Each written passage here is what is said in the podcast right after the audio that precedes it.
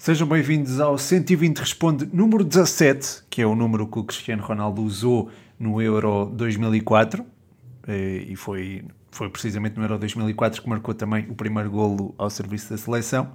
Uh, entretanto, Cristiano Ronaldo fez uma ótima carreira na Premier League e é precisamente na Premier League que vamos começar este 120 Responde. Reparem nesta passagem subtil.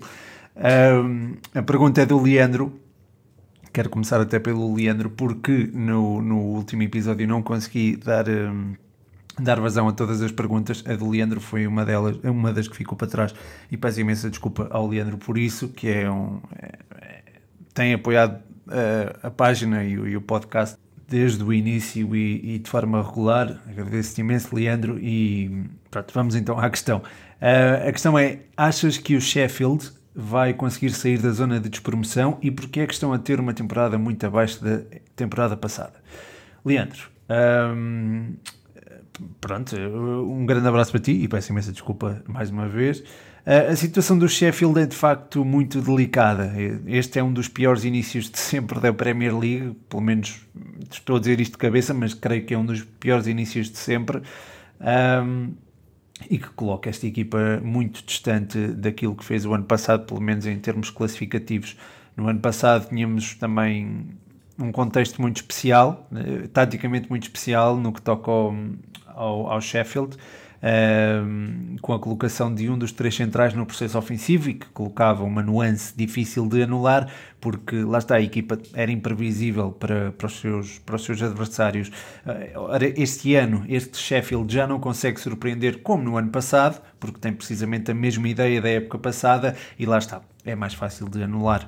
No último jogo com o Brighton, a equipa passou a jogar com, com linhas mais baixas, um bloco mais compacto do que aquilo que se vinha a verificar no ano passado, por exemplo, e uh, isso acabou por, uh, por resultar. Uh, conseguiu o empate, apesar de estar a jogar com menos um.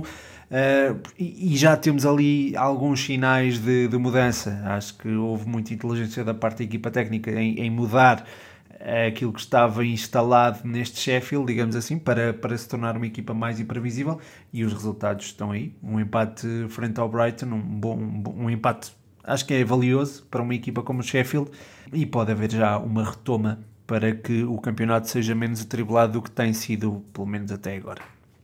Ainda na Premier League, o Malveira, um abraço para ti, Malveira ele pergunta-me: o Tottenham tem vindo a evoluir muito ao longo das últimas décadas, mas os títulos não chegam. O que será que falta para isso e quando será que os Spurs vão conseguir chegar à glória? PS, sou um fanático do clube. E agora ainda deve ser mais, não é? Com, com um ourinho lá. Eu acho que aquilo que faltava antes ao Tottenham era chegar a uma final importante e isso aconteceu na final da Champions de 2019. A partir daí, parece-me uh, aquele grupo de jogadores está mais interiorizado com a cultura de vitória que é necessária a uma equipa que luta por títulos, algo que foi ainda mais reforçado pela chegada de José Mourinho, uh, que é um treinador com uma mentalidade vitoriosa, tem quase que obriga os jogadores a, a querer ganhar ou querer mais ganhar, digamos assim. Uh, ou seja, os Spurs já têm tudo aquilo que é preciso para ganhar títulos. Agora, se é suficiente para ganhar a Premier League, não sei, é, é um bocado complicado. É que o Liverpool já encarrilou nos bons resultados, não é? E pode ser muito difícil de travar, sobretudo para agora que não tem competições europeias, uh, pelo menos neste período de dois meses. Uh, portanto, a conquista da Premier League, a meu ver, depende muito da forma como o Tottenham conseguir acompanhar os resultados do Liverpool nesta fase. Depois, se os lugares de Champions eh, estiverem mais ou menos assegurados, aí José Mourinho pode colocar a, Liga Europa em segundo plano e investir a sério em conquistar mais uma Premier League, acrescentar mais uma ao seu currículo. Eu relembro que nas segundas épocas que fez ao serviço de clubes ingleses, o Liverpool só, o, o, Liverpool, o José Mourinho só não conquistou a Premier League uh, ao serviço do Manchester United. No Chelsea conquistou por, por, por, duas ocasiões nas segundas épocas. Também foi campeão com o Real Madrid numa segunda época, foi campeão com o Porto numa segunda época, com o Inter a mesma coisa. Portanto, José Mourinho tem, tem uma queda para segundas épocas. Aliás, isso, isso até foi publicado no, no Instagram do, do 120 segundos de bola podem, podem ver essa publicação. Tem lá umas, umas estantes onde tem lá uh, os troféus que José Mourinho conquistou em cada segunda época que ele representou e acho que é interessante até para analisar neste, neste contexto. Uh, ainda assim, apesar de José Mourinho costumar ter boas segundas épocas, pode ser que pode ser um bocado complicado conquistar a Premier League já, já este ano ao serviço do Tottenham. Mas era ótimo, eu adorava que isso acontecesse. Uh, ainda, ainda sobre o Tottenham, o Gonçalo Pereira pergunta-me, uh, um grande abraço Gonçalo, uh, o que diferencia o Tottenham de Pochettino e o Tottenham de Mourinho.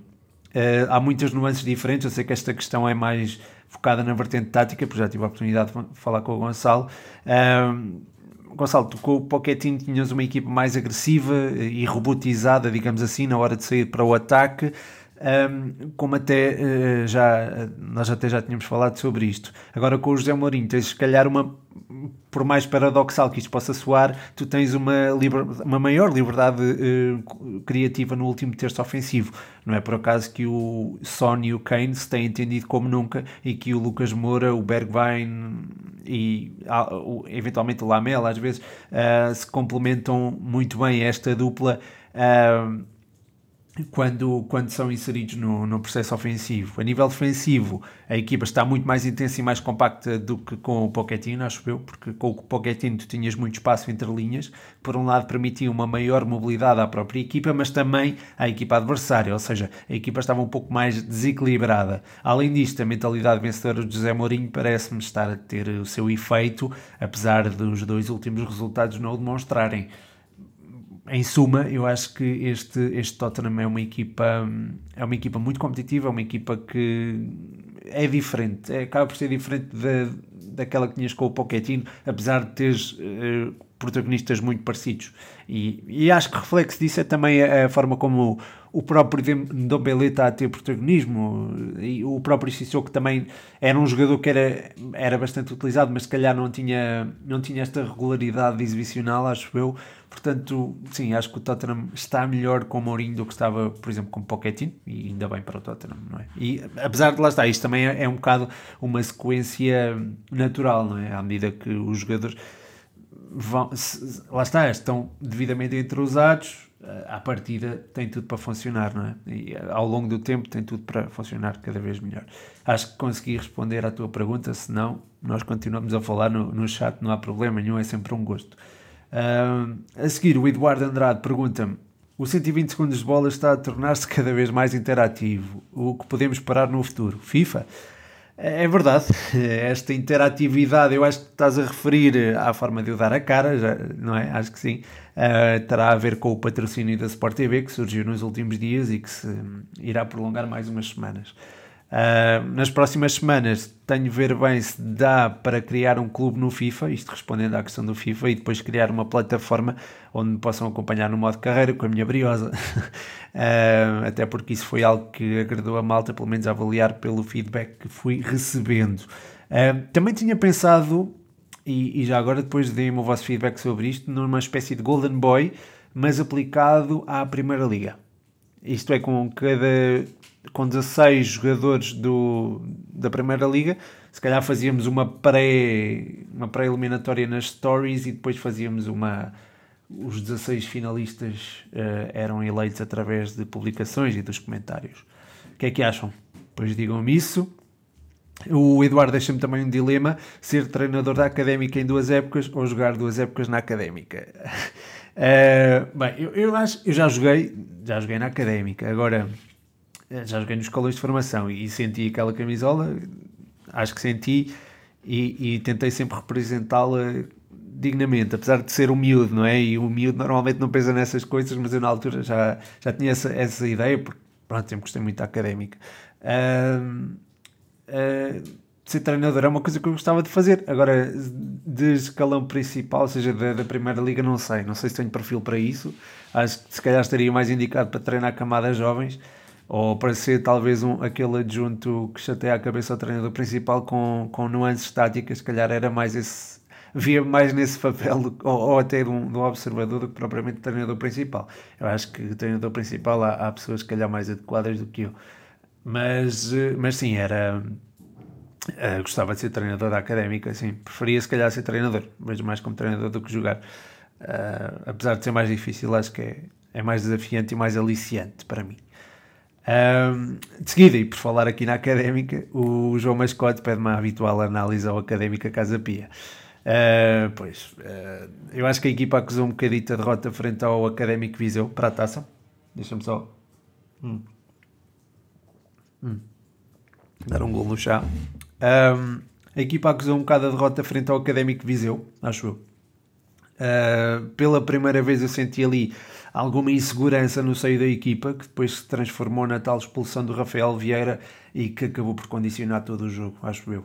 A partir daí entramos numa espécie de gestão danosa, não é? Isto é gestão de danos, e a equipa foi forçada, entre aspas, a contentar-se com um empate, ainda que o Casa Pia seja hoje uh, uma equipa mais difícil do que aquele Casa Pia do início da época, acho eu. Um, acho que temos acusado um pouco a ausência de, de, alguns elementos nestes últimos dois jogos, tal como o Silvério, que admiro bastante e que até tive a oportunidade de falar contigo, mascote, um, e que se lesionou num jogo onde desempenhou um papel eh, fulcral frente ao Futebol Clube do Porto.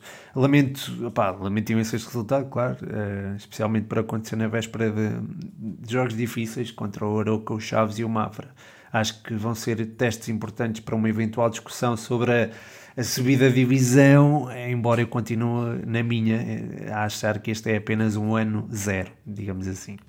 Um grande abraço para ti, Mascote, e um abraço para o Eduardo. Eu acho que não lhe mandei um abraço. Uh, o Mascote deixou outra pergunta que tem a ver com. Uh, Pergunta-me se eu acho que é este ano que o Bayern vai ser destornado.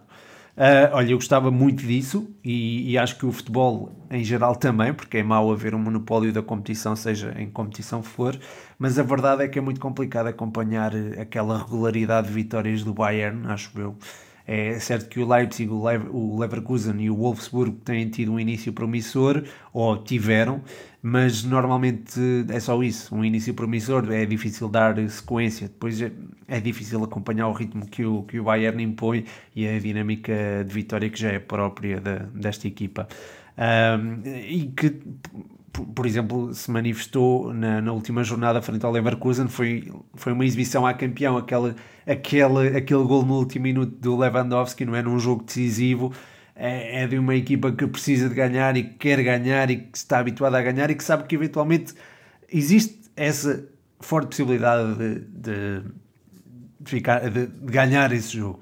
Tem essa crença, tem essa, porque já ganhou antes, portanto tem essa crença acumulada, digamos assim, Uh, e lá está, esse tal gol do Lewandowski nos últimos minutos uh, mostrou a tal competitividade da equipa, a tal sede de vitória e ao mesmo tempo deu-lhes a liderança na Bundesliga, ultrapassando tanto Leverkusen como o Leipzig. Ou seja, foi uma espécie de jogo simbólico desse domínio do Bayern. É, nos momentos decisivos, o Bayern não falha e acaba por ser muito complicado acompanhar esse, esse ritmo, apesar de, lá está, ser. É um pouco é um pouco lamentável, acaba por ser um pouco lamentável porque nós queremos ter uh, competições renhidas, não é? Acho que toda a gente quer. Uh, de seguida, continuamos aqui no futebol uh, europeu, futebol, futebol internacional, o momento panenca aqui do podcast. O Rodrigo Canhoto pergunta-me, Real ou Barça, quem está pior? Isto é uma excelente questão na medida em que é difícil responder, não é? Mas acho que o Barcelona, se calhar, o Barcelona parece um pouco pior, porque não é só a nível desportivo, há também uma componente diretiva que agora já está ok, atenuada, mas que tem afetado o clube e, consequentemente, a equipa, não é? A nível eh, técnico e tático, a equipa tem estado incomparável, acho eu, eh, àquilo que nos habituou nos últimos anos. O Messi, por exemplo, está diferente, apesar de continuar a ser um gênio, continuar a decidir, continuar a fazer coisas que mais ninguém faz, mas parece-me algo distante do jogo. Não sei se há ali uma questão motivacional. Uh, não tem, parece e não é só com ele, acho que há outros jogadores que parece que não têm aquela gana de, de vencer, aquela, aquela gana de, que estamos habituado, que habituados a ver no, no Barcelona. Não só ele, como outros jogadores, e não será por acaso que o JJ disse que não queria que o seu Benfica fosse comparado a este Barcelona. Isto é um bocado sintomático daquilo que é o Barcelona hoje em dia. Um grande abraço para ti, Rodrigo. Uh, de seguida, o João, pois lá está, ainda no momento panenca, o João pergunta, o João Maria Blanco pergunta-me: o Natal está a chegar, qual o maior gesto fair play no futebol que uh, te lembras de ver isto, de ter visto? Uh, um abraço para ti, João. houve um em particular que me marcou e é aquele que agora me vem à cabeça.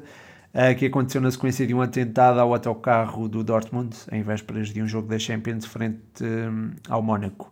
Esse jogo foi adiado para o dia seguinte, o que fez com que os adeptos do Mónaco tivessem de regressar nesse dia, porque não, não tinham estadia uh, reservada na cidade de Dortmund. Porém, os adeptos do Dortmund foram, foram simpáticos e organizaram-se nas redes sociais para dar as próprias casas de alojamento como alojamento a esses adeptos que assim puderam ver o jogo no dia, no dia seguinte. É uma, podia ter terminado o podcast com esta pergunta, porque, pronto, lá está. Terminávamos aqui numa nota positiva, uma nota bonita.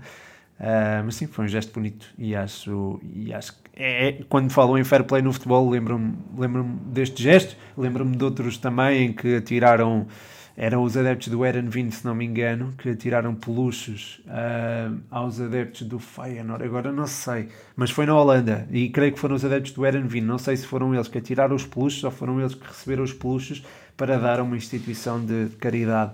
Uh, atira, foram para a bancada visitante, atiraram para os adeptos da equipa da casa e foi, foi um gesto bonito. Uh, de seguida, vamos para o, vamos para o Campeonato Nacional, os Bravos Açorianos perguntam, ou a página Bravos Açorianos pergunta-me, ao pé de uma análise ao Santa Clara vitória do campeonato, é, pois, foi um bocado complicado não é, para, para o Santa Clara. Eu acho que acabou por ser vítima da qualidade individual dos vimaranenses, nomeadamente de um Ricardo Quaresma inspiradíssimo. Nós vimos o melhor dele neste encontro. Não, não, não fez só duas assistências fantásticas, como ainda esteve no lance do, de um dos golos e ainda marcou um golo soberbo aliás, apesar da, diferença visível no resultado, eu acho que o Ricardo Quaresma foi o jogador mais decisivo da jornada por ter impacto no desfecho de uma partida. Uh, sim, eu acho que ele teve mais impacto no desfecho de, do jogo uh, entre o Santa Clara e o Vitória do que qualquer outro elemento noutro jogo esta jornada. Portanto, e, e, o jogo ficou 4-0. Portanto, isto é dizer muito da, daquilo que foi Ricardo Quaresma frente ao Santa Clara. Uh, há também a assinalar algum azar da parte do Santa Clara, é que na segunda parte a equipa entrou bem, apesar da desvantagem de 3 golos, teve oportunidade para reduzir através de uma grande penalidade, mas acabou por ser falhada. Portanto, tudo se conjugou numa tempestade perfeita, digamos assim, a favor do Vitória e contra o Santa Clara. A tempestade é essa que foi uh, encomendada, podemos dizê-lo, por, um, por Ricardo Quaresma. Um grande abraço para, para a página Bravos Açorianos. Uh, de seguida, uh, falamos Quaresma, agora é de Ronaldo. O Henry pergunta-me: achas que o Ronaldo pode voltar ao Sporting? Uh, eu acho que sim. Em jeito de gratidão pela formação que lhe foi dada enquanto homem e jogador e também por ser um clube que lhe dirá muito. Portanto, acho que é do interesse. Será do interesse do Ronaldo sim voltar ao, ao Sporting? Acho que é público que ele ainda quer passar pela MLS, por exemplo, e que também gostaria de ganhar 7 bolas de ouro, mas ele ainda tem alguns anos para o alcançar. E eu se calhar estou a dizer isto, vocês estão a pensar, então, mas ele já tem, já tem 35 anos, mas pá, a avaliar pelo que ele tem feito nas Juventus esta época, uh, com a idade que tem, e a avaliar pelo que ele já tem feito, eu acredito que o homem joga até 40 e muitos, 40 e muitos. Portanto, não me admirava que ele tivesse uma longa carreira e, nesse sentido, há espaço para o Sporting. Acho eu. Pelo menos acho que há espaço para o Sporting. Ainda no, ainda no, no futebol nacional, o Luís Canelha Peralta pergunta-me uh, o que achas do Sporting de Espinho. Uh, um grande abraço, um grande abraço para o Henri também, um abraço para ti, Luís, bem-vindo aqui, acho que é a primeira pergunta que colocas aqui no, no 120 Responde. Uh, o Sporting de é uma equipa com a qual eu simpatizo bastante, sobretudo pela massa adepta, é? que costuma arrastar e que torna o futebol mais bonito, acho eu. Uh, é certo que agora isso não acontece, pelo menos fisicamente, mas a nível das redes sociais é notório o, o, o amor que se sente ali pelo Espinho uh, entre, os, entre os seus adeptos e parecem-me existir todas as condições para que, com o investimento certo, a equipa se possa afirmar no panorama principal do futebol português, pelo menos a médio prazo. Esta afirmação pode começar a ser feita já amanhã, frente ao Belenenses Estado, no jogo para a Taça de Portugal, que aparece como uma ótima oportunidade para isso mesmo. Eh, é certo que no Campeonato de Portugal as coisas não estão a correr tão bem, mas tenho a certeza que será uma questão de tempo até a equipa encontrar o rumo certo, até porque tem jogadores experientes como o Diogo Valente, o Duarte ou o Gonçalo Cardoso, que podem fazer diferença em momentos menos positivos, digamos assim. A seguir, se calhar, vou meter aqui uma pausa no, no futebol. o Israel, quem sabe, faz uma pergunta sobre WWE. É verdade. Ele ouviu os últimos podcasts. É, o Israel é, é dos que mais acompanha e mais apoia. Muito obrigado, Israel, por isso. Um grande abraço para ti. Ele pergunta, eh, na altura em que paraste de assistir, quem era o campeão mundial e o da WWE, ou era o mesmo lutador? E quem era o teu lutador favorito?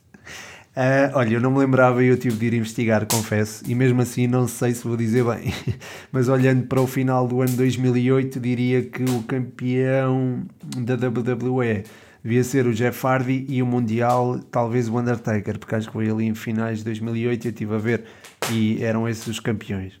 Quanto ao lutador favorito, quando eu comecei a ver, era o, o, o Rey Mysterio, não é? Tinha, tinha assim um, o Rei Mistério, como se dizia uh, lá na escola, tinha assim um estilo mais espetacular. Uh, mas depois fui gostando de lutadores mais underground, digamos assim. Comecei a ver Ring of Honor e o meu favorito passou a ser o Brian Danielson. Penso que depois se veio a chamar Daniel Bryan na WWE, até porque vi, entretanto, vi alguns combates a ver se a coisa ainda, ainda puxava por, por mim, mas já, já perdi um bocadinho. Já perdi um bocadinho a vontade, digamos assim, de ver, mas, mas, uh, mas cheguei a ver e, e não, Pá, não me arrependo, não me arrependo de ter visto, claro. Uh, obrigado, Israel, pela pergunta. É uh, um bocadinho pessoal, mais fora aqui do, do, contexto. Mas voltando aqui ao futebol, então, futebol, vamos ao futebol brasileiro. Tenho duas perguntas sobre o futebol brasileiro. Primeiro do Bruno Barbosa. O que estás a achar do trabalho do Abel no Palmeiras? Uh, um abraço para ti, Bruno. eu, vou, eu vou tentar analisar friamente e sem patriotismos, até porque eu gosto muito do Abel enquanto treinador. Uh, os resultados, a meu ver, são bons. É certo que perdeu com o Internacional no último jogo, o último jogo foi uma derrota por 2-0, mas essa foi apenas a segunda derrota do Abel nos 14 jogos que disputou uh, pelo Palmeiras. Depois teve três empates, um deles com o Santos na Vila Belmiro, que é perfeitamente normal, uh, e as outras duas igualdades foram em eliminatórias nas quais se apurou para a próxima fase. Ou seja, é normal, uh, são, são coisas. São, são resultados ou precalços normais, digamos assim. Acho que, não, não acho que podemos dizê-lo. É, é normal fazer-se comparações com JJ, com Jorge Jesus, mas acho que também é, são, é, essas comparações são um pouco injustas, porque o JJ chegou a meio da época, é certo, ou a meio da época, ou a meio da primeira volta, mas teve um mês sem competição, onde pôde implementar o seu estilo de jogo, ou pôde incutir aos seus jogadores o seu estilo de jogo.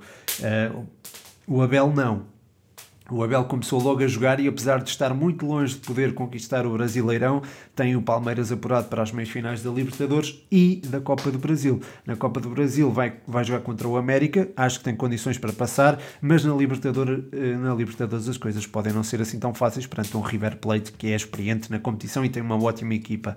Seja como for, vencer uma competição um, já tornou o trabalho da, Abel Ferreira muito meritório pelo pouco tempo que teve com a equipa e pelo facto ter um plantel reduzido. Portanto, já, já uma competição acho que já é muito bom para dado o contexto em que Abel Ferreira está inserido e ele não tem um plantel assim.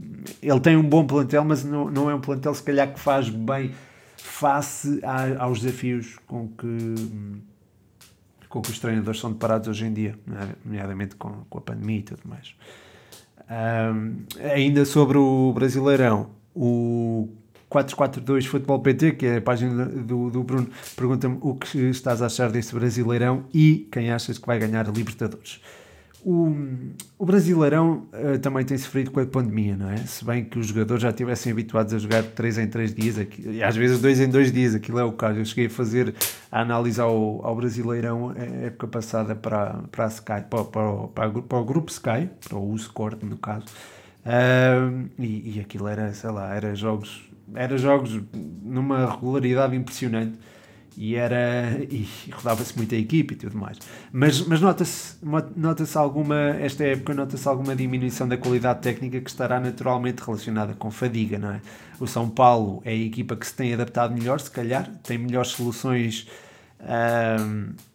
e de uma maneira geral é, é uma equipa que teve o seu foco praticamente sempre nas competições europeias, depois de uma Libertadores muito abaixo daquilo que era esperado pela, pela equipa. Na perseguição ao São Paulo está um Flamengo a crescer bastante depois da chegada do Rogério Ceni e que tem, na minha opinião, o melhor plantel da Série A. Uh, e, e, logo atrás uh, do Flamengo está um Atlético Mineiro muito bem montado, uma ideia de jogo fantástica imposta pelo Sampaoli, só que não consegue dar sequência, não é? É uma equipa que não consegue dar sequência. Hum, normalmente este estilo de jogo é um estilo de jogo que arranca muito bem, mas depois vai sendo paulatinamente anulado por, por parte das equipas que, que encontra, porque vai sendo mais previsível.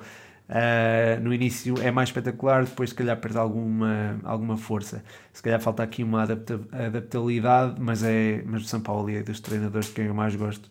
E é pena só. Vocês estão a ver estes talinhos, é da minha lareira, pá. Uh, portanto, não sei se não sei se está a incomodar ou não, espero que não. Uh, bem, estava a falar do São Paulo, que é um treinador fantástico, já no Santos o ano passado tinha feito um grande trabalho. Não, este ano o Atlético também está a fazer um ótimo trabalho, mas falta alguma consistência, se calhar. Há que ter em conta também o Internacional, o Grêmio e o Palmeiras, mas estes parecem-me correr mais por fora por estarem envolvidos em várias frentes. Se calhar o Internacional tem alguma vantagem face a estes dois. Quanto à Libertadores, as meias finais estão repletas de equipas argentinas, não é? Uh, mas o Palmeiras de Abel Ferreira pode ter uma palavra a dizer, apesar de apanhar um River Plate que para mim é o principal favorito um, a, vencer, a vencer a prova. Por fim, uma pergunta filosófica, mais ou menos, aqui do terreno de jogo. Uma página de Instagram. Malta, sigam, o terreno de jogo está, está quase a atingir aquela marca dos 100 seguidores, uma marca simbólica. Se puderem seguir, força. Um, a pergunta é: achas que uma liga com fase final, tipo a de futsal, seria benéfico? Uh, eu aposto que se estiveste a ouvir a entrevista com o Pedro Santos e inspiraste na MLS também, não é? Porque a MLS também tem esse modelo, mais ou menos. Um, é curioso colocares essa questão, porque também tenho pensado, quer dizer, não tenho pensado bastante nela, há coisas em que eu penso mais, mas uh, desde que. Mas é algo em que eu tenho pensado desde que eu abordei um. Abordei, tive uma conversa com um familiar meu que vive no Canadá ele acompanha tudo o que é desporto por lá, não é? Ok, sobretudo o hockey, não é? E, e, quando lhe expliquei como funcionavam os campeonatos europeus, ele ficou surpreso por não haver uma final que decidisse o vencedor e que desta forma, da forma como, como é levado o campeonato português, que se calhar seria mais aborrecido ou o português e, e os restantes. É, e de facto, uma final que decidisse o vencedor de uma competição, em teoria, seria mais excitante, não é? Mais entusiasmante. Mas será que seria mais meritório, não é? Se calhar não. Se calhar eu acho que não. Porque se uma equipa inserida numa competição enfrenta todas as outras que lá estão e sai vencedora, merece ser coroada como campeão, acho eu. Ou pelo menos merece mais esse título do que as outras. Ir a, ir a uma final onde corria o risco de ver esse esforço hum, arruinado, digamos assim, pode ser. Uh, seria injusto, na minha, na minha opinião. Além disso, se nós tivéssemos este modelo, poderia existir talvez algum aborrecimento nas últimas jornadas, por já estar tudo mais ou menos resolvido antes da, da fase final. Pois a fase final seria, claro, mais entusiasmante, mas se calhar nós ali tiramos o mérito um pouco à regularidade, não é? Porque, mesmo as, apesar das equipas que terminam nos primeiros lugares terem acesso a. ou, ou poderem dispensar, se calhar, a primeira fase dos playoffs sei lá, acho que não. Uma equipa que termine, por exemplo, eh, em 30 jogos, que termine com, com 80 e tal pontos, se calhar não merece ser coroada como campeão campeão logo, não é? Acho eu. Esta é a minha opinião. E apesar de reconhecer que sim, que era mais, era mais entusiasmante, se calhar temos uma final do campeonato, não é? Aliás, nós amanhã vamos ter a supertaça, não é? A supertaça entre o Benfica e o Porto, e tem, uns, tem um contorno de final, uma grande final, não é? é um, há um sentimento de grande jogo, não é? Tal como houve, por exemplo, na Taça de Portugal o ano passado, que pronto, que acabou a época, e lembro-me de antes dessa final haver muito entusiasmo, muita, claro que não havia entusiasmo fisicamente, mas sentia-se que, que havia havia muito mediatismo à volta de, dessa final. E, e pronto, e na Supertaça não será diferente. Portanto, lá está. Se calhar, se calhar estamos bem tendo a taça, tendo a Supertaça, tendo esse sentimento de que há uma competição em disputa e há esse formato disponível. Uh, mas se calhar decidir um, um campeonato através de, desse formato, se calhar seria um pouco tirar, tirar o mérito, se calhar, a quem, quem o merece. Mas entendo perfeitamente a pergunta e a pergunta foi, foi bastante boa e obrigado por isso. Obrigado por isso, pela pergunta. Uh, não só agradeço não só ao terreno de jogo, como também a toda a gente que colocou questões em mais um 120 Responde. Espero que tenham gostado. Uh, qualquer coisa, deixem, deixem o feedback, tanto em relação ao, ao FIFA como em relação ao Golden Boy da Primeira Liga. Deixem-me o, o, vosso feedback, uh, vamos falando, não é? Temos falado muito e pronto, agradecer imenso a vossa, a vossa participação. Mais uma vez, agradecer também a forma como vocês têm, tá, têm participado também no 120 Uh, há sempre adesão, tanto às, às, às, stories, em termos de likes, em termos de comentários, as coisas têm corrido muito bem e, e, creio que vocês são, são parte disso. Muito obrigado por isso também. Não é isso que me move, não é? Não é essa, esse reconhecimento rápido, não é? Esse, o like ou o que seja, mas é, é ótimo ver que as pessoas gostam do conteúdo, isso é muito importante. E que também recebi algumas mensagens, por exemplo, com o quiz da Supertaça, que nota que tinha aprendido com, com, o quiz da Supertaça, até com a própria publicação da Supertaça, um, ou dos números da Supertaça, neste caso, e agradeço imenso, é muito hum, lisonjeador receber essas mensagens e agradeço também, aproveito agora esta parte final do, do, do podcast para vos agradecer. Desejo-vos a todos uh, boas festas, a vocês e aos vossos. O meu nome é Pedro Machado e este foi mais um. Isto foi a minha lareira. E, uh, o meu nome é Pedro Machado e este foi o 120 Responde. Ah, e como não podia deixar de ser, ih.coimbra.osc é a página de Instagram da International House Coimbra Olivais. Podem obter informações sobre como aprender inglês e obter um certificado ou um comprovativo em como vocês dominam a língua, algo que pode vir a ser muito importante para o vosso futuro profissional e não só. Portanto, já sabem, ih.coimbra.osc.